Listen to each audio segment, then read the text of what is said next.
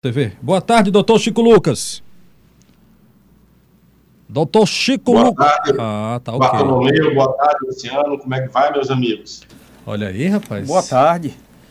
Tá bem, viu? Mais, mais novo ainda, graças a Deus. Doutor Chico Lucas, o diretor-geral do. Interp. Pelos Diretor... elogios aí que tomar magro, é porque o estresse da OAB me engordava muito. Agora eu tô tentando manter a dieta aqui pelo interior do Piauí. Rapaz, a gente aqui também tá magro, mas é pela crise, viu?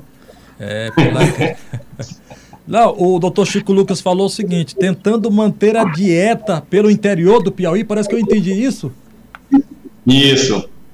Então você tem viajado bastante, mesmo com a pandemia, doutor Chico Lucas. Inclusive, eu acompanhei na semana passada, inclusive pelas redes sociais, você entregando aí uns títulos, né? Inclusive no dia do índio, né? Foi um dia mais- muito importante. E você entregando também uns títulos de terra. Então tem sido uma constante esse trabalho feito no interior, doutor Chico Lucas. Com certeza, é, Bartolomeu, a gente tem viajado muito pelo interior do Piauí. Viajava, né? A gente passou um tempo sem viajar. Inclusive, eu queria fazer um registro aqui, uma pessoa muito importante aqui do da história da regulação fundiária no estado do Piauí, a Regina Lourdes. A Regina foi. ela era, você conhecia, ela, ela tinha um carinho muito grande pelos Demais. assentamentos. Sua região lá em, em, em Colônia, ela, Isso, ela, isso. ela deu atenção. Uhum. E a gente tinha um carinho muito grande, então a gente perdeu ela recentemente, isso nos deixou muito entristecidos, como tantas famílias e tantos lugares que essa pandemia tem maltratado e machucado o coração da gente. Mas no dia do índio, a gente, é, apesar de, de algumas restrições, nós fomos lá com a equipe pequena, todos testados, foi uma equipe bem pequena, é, cumprir essa reparação histórica, o Piauí, que desde o século XIX, oficialmente tinha um discurso de que não havia mais índios no Piauí, só o Piauí e o Rio Grande do Norte, né? Até pelo processo de ocupação do Piauí foi muito violento, né? Nós tivemos revoltas como do Manduladino, que resultou em um massacre. Nós tivemos o massacre que aconteceu lá em Regeneração, em que os índios aldeados e liderados pelo Bruen, que foram massacrados, isso trouxe um, um processo de apagamento da história desses indígenas. E nós somos um estado, tem um nome, o próprio nome do estado, Piauí, é um nome indígena, várias cidades têm nome indígenas, nós temos uma origem indígena.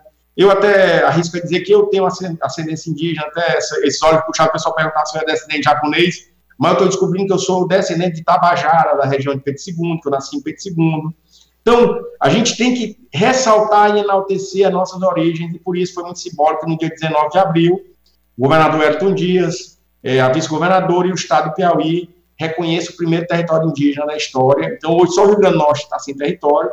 Importante, é, é, Bartolomeu, deixar claro que é uma iniciativa inédita, baseada nessa lei que foi construída, com o judiciário, com todos os órgãos, é, o Poder Judiciário, o movimento também indigenista, que o Estado do Piauí regularizou. Então, geralmente, nós temos a FUNAI. Então, a FUNAI vai continuar o processo. Mas, como é um processo moroso e nem sempre nós temos, assim, uma, um- uma burocracia é, bem construída, aqui o Estado foi bem mais... A gente é bem mais simples na- na- no modo de fazer. O que a gente até brinca quando eu vou no interior, Bartolomeu, é o seguinte: quando um homem e uma mulher estão apaixonados ou, ou pessoas estão apaixonadas, elas procuram morar juntas e aí elas procuram ter o seu documento, né, o casamento oficializado. Então a gente tem no Piauí muita gente morando na terra, mas pouca gente papel passado. Então a gente está passando papel, está casando o povo e a gente casou o povo indígena com a terra Serra Grande que fica em Queimada Nova.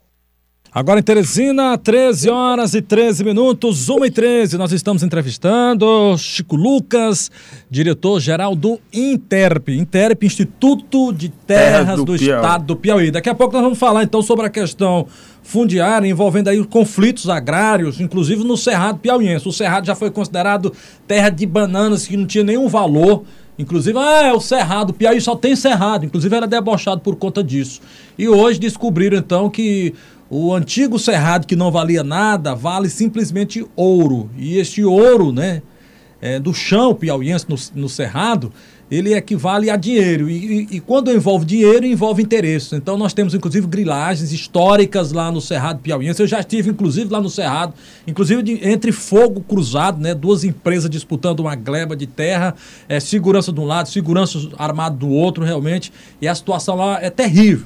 Inclusive com a participação inclusive do próprio judiciário, nós tivemos inclusive é, denúncia de falsificação de títulos de terra, isso é histórico, saber como é que o TJ vem enfrentando isso, como é que o Interp vem trabalhando isso para resolver definitivamente, até para que o Estado do Piauí possa sim ganhar, né? ter mais um dividendo financeiro por conta do nosso cerrado, que tem muita coisa ainda para ser explorado. O nosso cerrado, Luciano, parece que só 30% já foi explorado, tem muita coisa ainda do nosso cerrado, tem uma grande produção, mas o conflito é uma realidade e nós vamos procurar saber do doutor Chico Lucas o que é que o Interp está fazendo para intermediar e resolver de definitivamente essa questão envolvendo conflitos de terras no nosso cerrado, Luciano Coelho. Lá foi feito inclusive zoneamento Sim. econômico e ecológico e o que você falou da grilagem, tem ah. terra lá que tem cinco títulos, é? a mesma terra, é como se tivesse cinco andares. Infelizmente, a realidade é e é essa, né? O Tribunal de Justiça já, uma, é, uma, certa vez, já anulou todos os títulos de um, de um cartório naquela região por conta de registros falsificados. E o Interp, Bartolomeu, Sim. foi um órgão que recebeu um volume de recurso muito grande, quase um bilhão de reais, para fazer esse georreferenciamento, ajeitar a casa e preparar, inclusive, a terra para regularizar, a regularização fundiária e também preparar a terra para a venda. O governo do estado ia vender terras para propriedade, é, como propriedade Sim. normal particular para quem quisesse investir foi por aprovado, aqui. Foi aprovado em lei isso aí. Agora, eu, eu, Vamos procurar saber do diretor como é que É, tá. eu me admirei dele, que ele disse que tem traço de índio, né? Eu pensei que o único índio que tinha aqui ainda era o governador. Ah, é. Agora então... tem o governador e tem o Chico Lucas também. então, Não, na verdade, Luciano, Luciano, existe um preconceito muito grande, assim, até quando a gente posta, eu acho engraçado, né, que a gente aqui tem um síndrome de vira-lata muito grande. Quando a gente vai lá para o Rio Grande do Sul, tem lá um povo lá colorido, lá, branco, e aí o cara não fala alemão, não mora na Alemanha, não tem nada a ver com a Alemanha, mas ele diz que é colono alemão. E a gente aqui, que é tudo mestiço, pardo, branco, preto, se disser que é descendente de índio, parece que a gente está. Então, por que, que é bonito ser colono alemão, colono italiano, colono europeu, e não é bonito ser descendente de indígena? Eu tenho um orgulho Isso. dos nossos ascendentes. E aí o Bartolomeu representa aí a, a raça negra, eu represento Todo a raça prazer. indígena. Então, o, o piauiense é fruto dessa miscigenação. Então, quando o gado veio para a bacia hidrográfica do Rio Parnaíba, ela, ela veio com violência e, e, formou um povo, galvanizou um povo na violência, mas nós temos a nossa ascendência indígena. Tanto é que quem não gosta de dormir numa rede, eu, eu fui criado dormindo em rede lá de Pedro II, comendo cuscuz lá em Nazaré, então eu tenho que valorizar isso no Rio Parnaíba. Então, é, é, o nosso índio maior, que é o governador, e temos os outros índios e outros que são é, também a nossa ascendência indígena. As tribos tem um cacique tem o resto da tribo, né? Tem índio, tem pajé, tem. Vamos lá, Luciano. Vamos lá. Já foi a pergunta, Não, Luciano? Direcionar aí com relação a essa situação da regularização fundiária, o georreferenciamento e a aplicação dos recursos que foram destinados àquele primeiro empréstimo lá do Banco Mundial, Sim. que era para fazer essa preparação. Como é que está o andamento disso, sobre, doutor Chico Lucas? Sobre isso, Luciano, assim, primeiro só te fazer assim, uma observação. Não foi um bilhão, porque um bilhão é dia demais. Lá, Maria, um bilhão dava para comprar até. Foi quase. quase, né? Foi quase, né?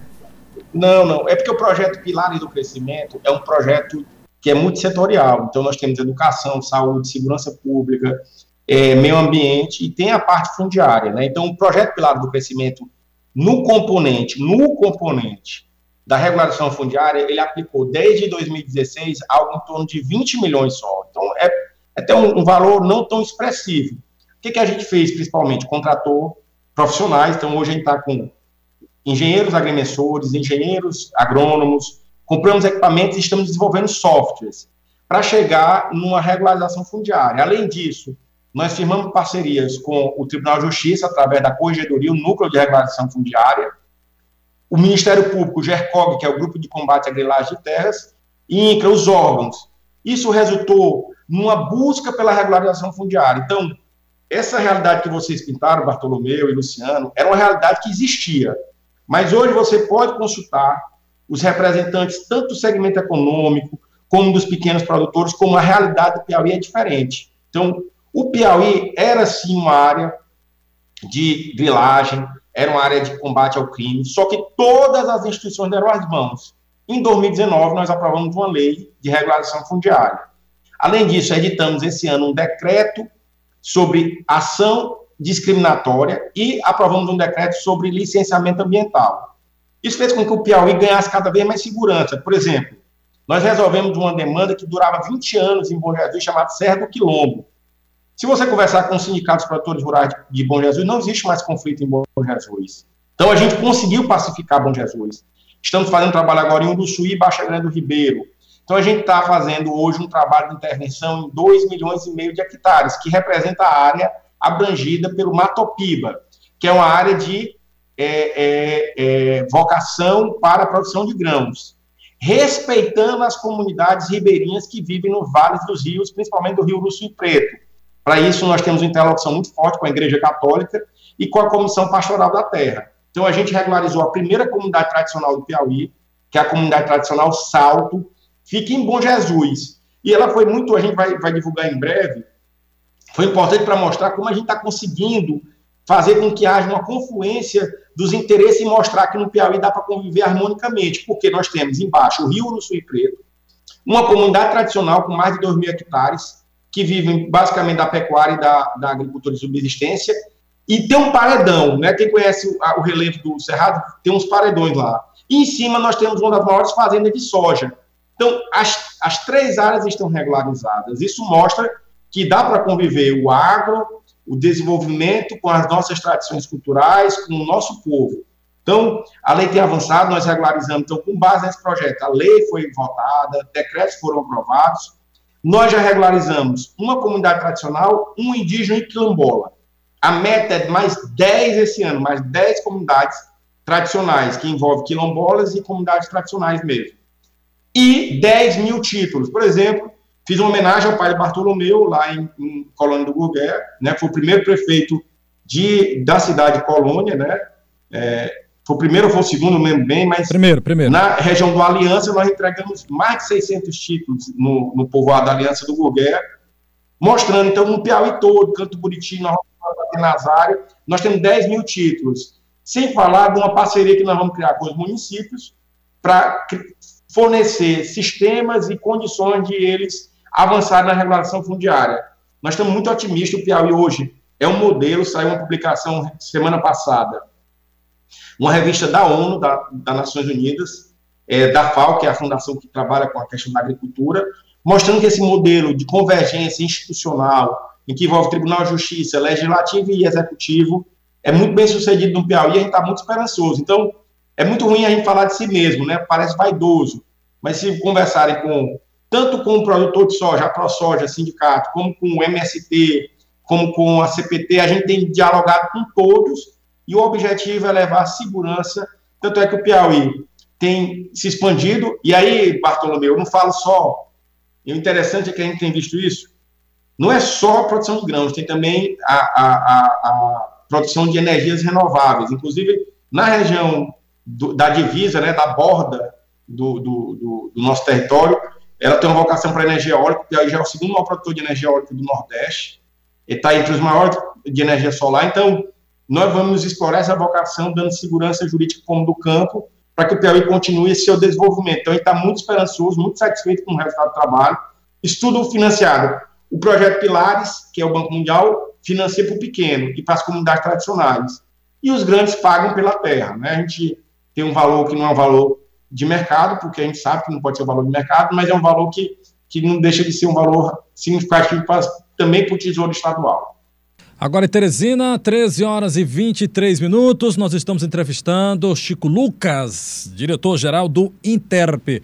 Doutor Chico Lucas, já estamos chegando para Partindo para a parte final da nossa entrevista, vamos para algumas questões pontuais para a gente otimizar mais ainda o nosso tempo. Em relação a terras devolutas, né, nós tivemos aqui no estado do Piauí muitos projetos, inclusive na década de 70, tivemos as chamadas colônias, inclusive a, a, a, minha colônia é fruto disso, você acompanhou lá, tem duas colônias, tem a, a colônia sede, tem a colônia povoada, aliança e tudo, faz parte desses projetos. Nós temos aqui colônias também na região de Luzilândia, na região de Luzilândia, e, e outras áreas também, como por exemplo em Alvorada do Gurgueia, terras também que foram é, cultivadas, inclusive com o apoio do Denox. E tem outras áreas de terras pertencentes ao estado do Piauí, que são as chamadas terras devolutas. É, o INTERP tem esse controle total dessas áreas? O que é que o Estado está fazendo? É, como é que está, então, é, é, é, é essa questão aí voltada para as terras chamadas devolutas, doutor Chico Lucas, por favor? É, você colocou bem, ao longo dos anos 70 e 80, o Estado fez muitos assentamentos. Então, a gente tem assentamento, principalmente aqui na região de Parnaíba, Luzilândia, Nazária, por exemplo, nós vamos regularizar agora sete assentamentos, né? Que justamente o Estado alocava as pessoas nessas terras. Para esses assentamentos, nós vamos fazer a regularização, que é entregar o documento para quem mora na terra. O que a gente fez em Aliança, né, em Colônia, e o que a gente vai fazer em vários outros municípios. São mais de 37 municípios que vão ser contemplados. Em relação às terras devolutas, a gente está fazendo um estudo, foi contratado a Universidade Federal do Piauí, através da FADEX, para fazer um estudo histórico, né? Ele está levantando todos os documentos do Arquivo Público do Piauí, do Arquivo Público do Maranhão, do, de Belém, que o Piauí fazia parte do Maranhão, e depois do Grão-Pará, para a gente saber quais foram as seis Marias concedidas. Isso tudo para que a gente possa abrir as ações discriminatórias. Então, a gente tem, como eu disse, hoje 2 milhões e meio de hectares com ações discriminatórias abertas. O que é isso? é descobrir se essa área é privada ou é devoluta. Se for privada, a gente dá o documento para a pessoa, ó, meu amigo, boa sorte, vá, agora você tem um documento oficial dizendo que você é dono da terra. Se a área for devoluta, o Estado arrecada, né, a arrecadação chama abrir a matrícula o nome dele, se alguém tiver possuindo ela e dando o caráter produtivo, ele vai ser titulado. Então, o objetivo é dar segurança. Agora a gente está falando de 25 milhões de hectares, território do Piauí inteiro.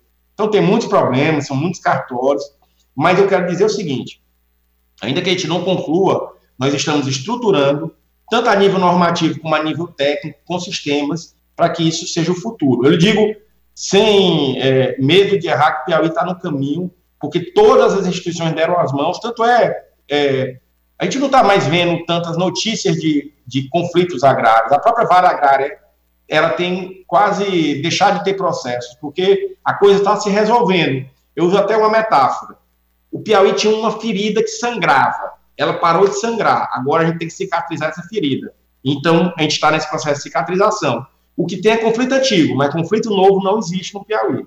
Ok, então, doutor Chico Lucas, nós estamos chegando ao final da nossa entrevista. Vamos falar um pouquinho de eleições. Você prefere falar em eleições da OAB ou as eleições do Estado para 2022? Escolha aí eu prefiro falar de regularização fundiária dos índios, quilombolas, dos pequenos agricultores e desenvolvimento do nosso Estado. Pois, eu, eu, eu, tenho um outro questionamento também, Sim. então, já que é regularização fundiária. Pronto. É, você lembra daquele falso cônsul que andou por aqui, que teve um problema na Bahia, que, que montaram lá uma venda de sentenças, que vários juízes e desembargadores foram presos? Sabe que tinha uma ramificação aqui no Piauí, tratando exatamente de áreas. Já teve conflito armado ali naquela região de Ribeiro Gonçalves. Eu queria saber se o Interp tem acompanhado isso e qual foram as providências que foram adotadas para evitar que haja a disseminação, tipo o que aconteceu na Bahia aqui pelo Piauí. Olha, nós temos uma parceria com o GERCOG, que é o Grupo de Combate à Grilagem de Terras. Hoje ele é coordenado por um grande promotor, que é o Dr. Maurício, um homem muito sério, muito comprometido, e aí, como a competência criminal é do GERCOG, todas as vezes que nós nos deparamos com documentos falsos, nós encaminhamos para lá. Inclusive, nós já fizemos uma operação no ano passado, se vocês buscarem, de uma é, ocupação indevida na região da Serra do Quilombo, as pessoas estavam lá produzindo, foram presas, uma operação que envolveu Interp, GERCOG, e essa parceria continua. Como eu disse, é, lá na Bahia havia um ambiente para a cometimento de crimes. E aqui, felizmente, as autoridades são sérias e hoje o ambiente é para resolução, é para é para pacificar os, os que estão produzindo de boa fé na terra. Então, eu vejo hoje as autoridades que estão à frente, a Corregedoria, que já teve o doutor Ricardo Gentil, o doutor Iro, está agora com o doutor Fernando, a vice-corregedoria teve o desembargador Otto, agora está com o desembargador Joaquim Santana, são muito comprometidas para resolver o problema e levar uma solução definitiva para os cerrados.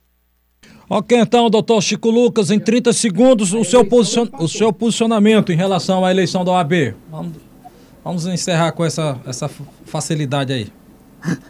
Em relação à OAB, eu torço para que a eleição seja uma eleição hum. de ideias, de debates, que seja uma eleição é, propositiva. Os nomes que têm que ser colocados são muito bons torço para que o melhor vença e represente muito bem a nossa classe. Você vai subir em qual palanque? Eu não posso, Bartolomeu. Eu não sou pode, né? licenciado ah, como secretário, então certo. não estou com minha carteira tá suspensa. Uhum. E, e, também eu sou do governo, né? O AB é uma instituição independente. Certo. Então, é, inclusive, lá eu era acusado de, de, de, de, ser aliado do governo, né? Acabou sendo, né? Mas, enfim, então diziam, ah, o Chico não é independente. Não, então, para você... não ter mais nenhum tipo de mácula, eu vou continuar aqui no governo. É tem um, uma identidade com esse projeto progressista do nosso governador Elton Dias, que tem uma preocupação com o social, a gente tem uma preocupação com o social também, então eu vou continuar é, é, abraçando esse projeto progressista. É, o pessoal dizia que o doutor Chico Lucas usava muito gravata vermelha, né? não, mas ele... Ele agora tirou a gravata.